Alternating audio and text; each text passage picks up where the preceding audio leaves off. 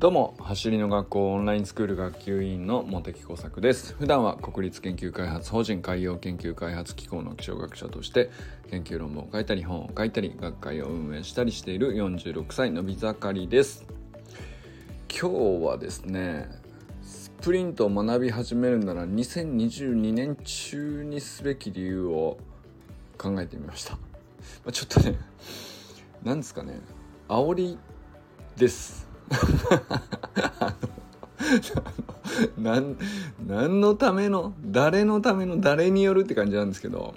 ちょっと煽ってみようかなって。まあでもねあの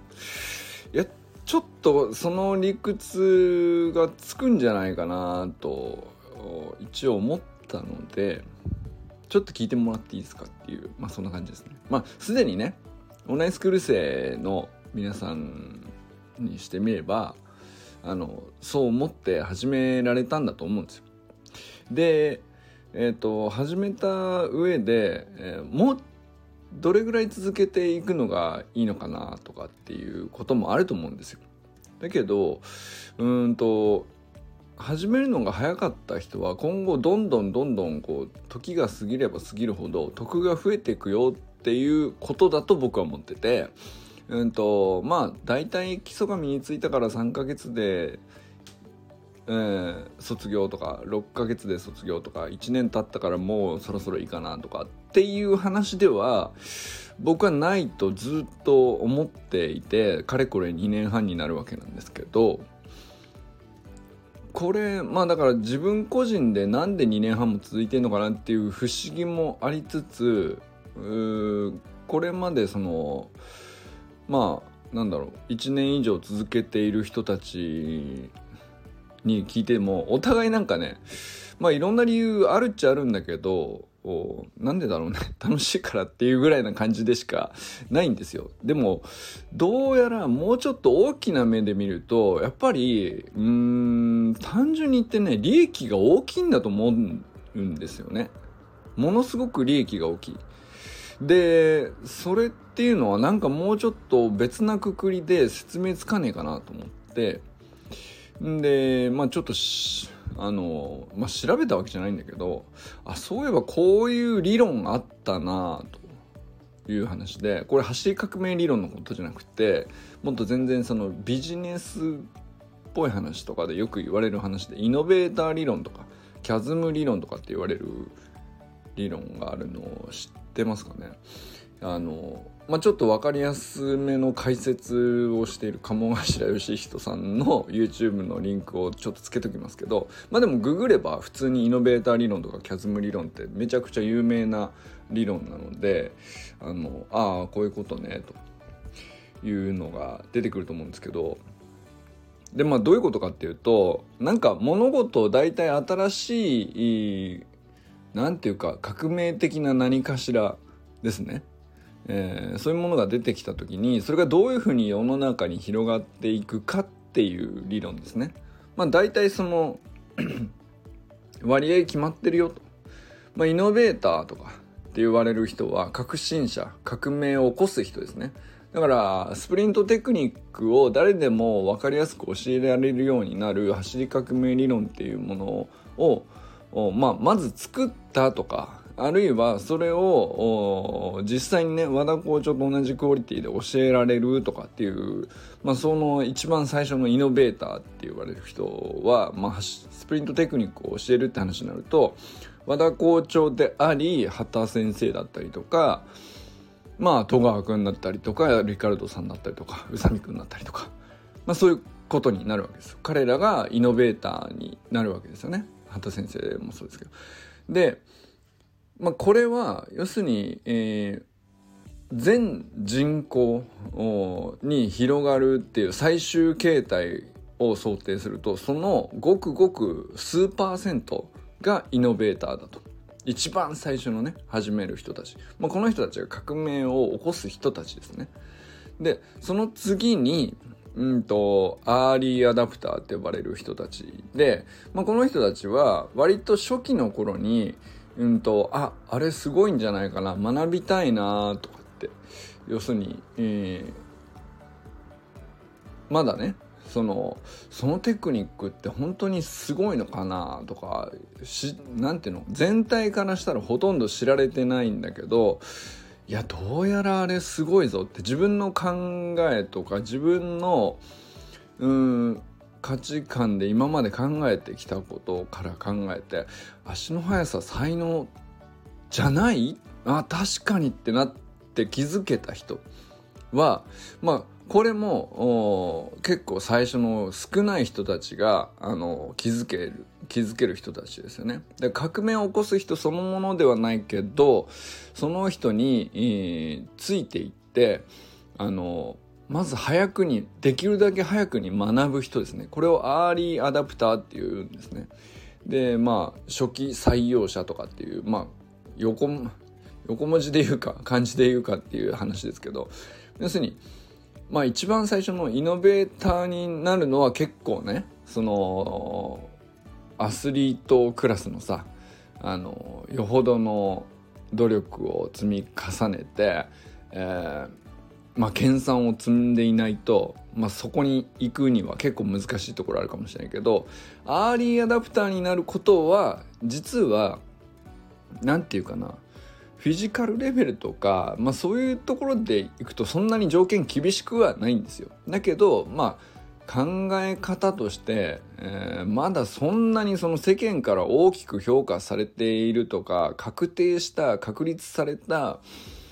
あの誰でも知ってて当たり前になってるとか教科書としてこう義務教育に含まれてるとかそういうレベルでこう認められてるとかいうか、まあ、そこまでは言ってないものに対してあこれは確かに価値があるとあの自分の頭で考えて判断できるっていうだけでこれだけでかなり価値があるんですよね。でその人たちをアーリーアダプターと呼ぶと。で難しくはないんだけどあの非常に後々時が過ぎれば過ぎるほど得をを、まあ、利益を多く取る人たちのことをアーリーアダプターと言います。でこれはまああのビジネスの場合だとあのよビジネスのシーンでよく使われる言葉なんですけど要するにですねまああの革新的な技術まあなんだろうなあのスマートフォンとかでもそうだし、え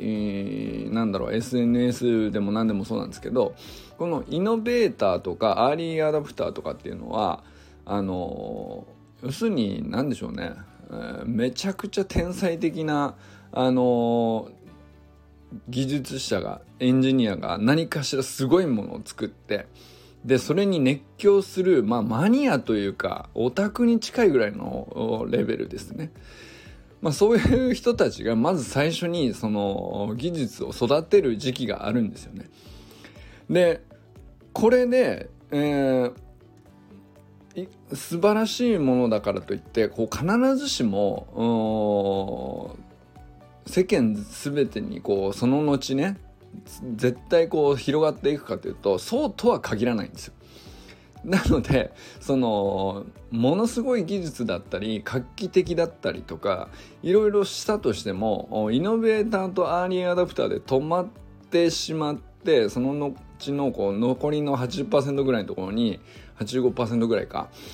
のところに広がっていかないで終わるものもたくさんあるよねっていうところがまあこのイノベーター理論とかキャズム理論っていう話の、まあ、一つ目のあの言わんとするところというか、まあ、このアーリーアダプターがつくまではよくあるんだけどその後でえ谷が谷間があるよと、まあ、これキャズムっていうのは谷間っていう意味なんですけどまあ、アーリーアダプターが広がりきって今度アーリーマジョリティつまりその全体としてこうほとんどの人がみんな名前ぐらいは知ってるとで実際採用してるっていう人が5割を超え始めるというあたりのところですね。まあ、そこまで広がってくるともう完全にその100%に限りなく近づいていくっていう流れはもう体制は消したという感じになっていくんですけどそのアーリーマジョリティが入ってくるまでの15%から20%弱のところをの間でこう大きな谷間があってそこを超えるにはなかなかのまああの苦難の時代というか 広がりそうで広がらないねっていう、まあ、そういうところがあるんですけどそこをキャズムって呼んでるんだけどじゃあそのいつ始めるのが一番得が大きいかっていう話でいくとこのイノベーターっていう人はもちろんね一番大きな利益を生む得るというかまあ名声というか例えば権威であったり、まあ、例えばスマートフォンだったら一番最初に、えー、有名になったのは iPhone を作ったスティーブ・ジョブズだったりするわけだしまあそれこそ SNS, だったらマーク・ザッカーバーグとか、まあ、そういう感じになるわけじゃないですか。アマゾンだったらジェフ・ベソスとか。なんだあの電気自動車だったらねとかあのテスラのイーロン・マスカスイーロン・マスクさんとか。なんかそんな感じになるじゃないですか。でだけど、まあそれはそれですごいんだけどあのその人たちはもうとてつもない努力ととてつもなくこうなんていうかそれに全てをかけるみたいなまあちょっと常人ではありえないようなあの投資もしているわけなので、まあ、こう誰でもそこに行けるわけじゃないよねっていうねことでもあると思うんですよね。じゃあ一方でですね誰でもいけるんだけどめちゃくちゃ得が大きいっていうところはどこなのかっていうとこれアーリーアダプターなんですよね。そのアーリーアダプターの中でも比較的アーリーの中でもさらに一番最前列あたりに位置するのが一番得が大きいんですよ。っていうね、まあ、そういう理屈があるよっていう話なんですけどでまあその後、えー、アーリーマジョリティレイトマジョリティラガードっていうふうにこう残り8割の人たちに徐々にこう広まっていく時にあの教えてくださいって言う言えば言う人が増えれば増えるほどまあニーズが増えればねまあ必ずしもお金とは限らないんだけどまあ求められる機会が増えるとかあのやっぱり必要とされる存在になっていくとかあるいはまあ単純にね競技で言えばあの有利になっていくっていうことなんですよね。別にその陸上だけじゃなくて長く競技をやっていたりいろんな種類のスポーツをやっていてどのシーンにおいても、まあ、スプリントをできるし教えられるっていうふうなことがあの手に入るっていうのを一番早くにやっている人っていうのはやっぱり経験値が大きいので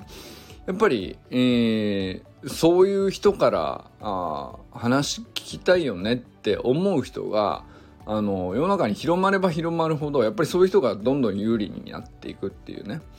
話なんですよ。で、まあ、今後じゃあスプリントのテクニックを教えるとか、えー、まあ自分で実践するとかっていう話がですねこれキャズムを超えるか超えないかっていう問題はあるとは思うんだけどこれ超えない理由はないと思うんだよね。どう考えても。時間はどれぐらいかかるかは定かじゃないですよ。例えば、3年目で超えるのか、5年目まで意外と時間かかってしまうのかわからないけど、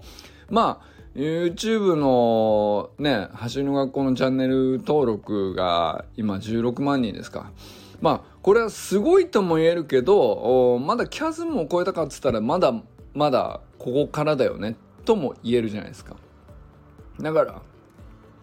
今どれぐらいなんですかねスプリントテクニックを有している現役の人が何十万人いるんでしょうか。あるいはスプリントテクニックを持ってまあ陸上経験がありますっつってえー、走れたとしても教えれるっていう人がどれぐらいいるのかっつったらまあ何万人もまだいないんじゃないですか。何千人も僕はまだいないんじゃないかなと思うんですけど、まあ、だけど今あの走りの学校で1年とか2年とかやっている人たちは、まあ、少なくともその自分で習慣メニューに取り組んだりとか、まあ、あるいは普及員講習受けてもいいと思うんですけどうんまあ教えれるようにある程度ね、えー、理屈が分かれば誰でもなれますから。でそれはもうほぼアーリーアダプターの最前列に位置することは間違い ないんじゃないかなと。でそれって、えー、まあスポーツ人口どれぐらいいるのか分かんないけどまあ、えー、1億2000万人の全員全部が全部ねスポーツするわけじゃないけど、まあ、数千万人は日本人の中でもね、えー、まあ、元気にまだ動いてある程度のスポーツを何らかの形で、まあ、レベルは様々かもしれないけどやるわけじゃないですか。でそういう中で、まあ、ほとんどのスポーツが基本的には走るっていう動きを伴うよね。まあ、走らなくていいスポーツを探す方が難しいですよね。まあそういうのもあっていいんだけどねあのポッチャとかさあのそういうのもあの全然あるっちゃあるのでうんとまあ走らないスポーツもあるんだけど、まあ、基本的にはスプリントを求められるというかあった方が圧倒的に有利になるスポーツってたくさんあってまあそれの競技人口正確にはね僕は割り出せるあれはないんだけどまあ数千万人いるでしょっていうね。でそれのうちのまだまだ全然今始めたらさ完全にもうアーリーアダプターの最前列に位置することは間違いないじゃないですかどう考えても。でこのあとキャズムを超えない理由も僕はないと思うんですよね。あのもうこれだけ例えば、まあ、橋の学校が16万人のチャンネル登録があるっていうのもまあすごいことだけど橋の学校だけじゃなくていろんなところでこう陸上チャンネルがバンバン立ち上がっているし、まあ、別にチャンネル登録だけじゃなくてチャンネル登録しなくたってさあの知りたいなと思ったら探せる状態になったことは間違いないんですよね。で気づく人がその5年後に気づくのかあの3年後に気づくのか分かりませんけど、まあ、気づいたら誰だって身につけられる状況には情報は出揃っちゃってるわけですよ。であとはいつどっからタイミングで、えー、と真面目に取り組んで、えー、身につけて理解するかっていうまあそれをこういつやったっていいんだけどこれは今じゃないですか？って俺は思っててこれ本当にねなんなんでかっていうとうんとやっぱり本当の最初の最初はさあのまあいわゆるね僕があの和田校長に出会っておすごいって思って、えー、始めた頃っていうのは何ていうのかな？確かにすごかったんだけどある程度結構混乱期でもあったのでまあまああのー、楽しかったんだけど結構ねうーんまあトラブルとまでは言わないけどみんなねあのゼロ規制と呼ばれるその初期の初期の人たちって結束硬いっていうのはいろいろ困難も大きかったからなんですよね。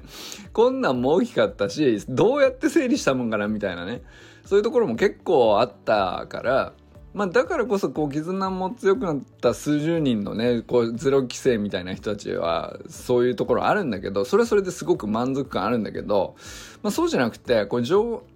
うんまあ学ぶ上でのパッケージとしての効率というかあもう洗練されつつあってもうこれで固まったねとプログラムとして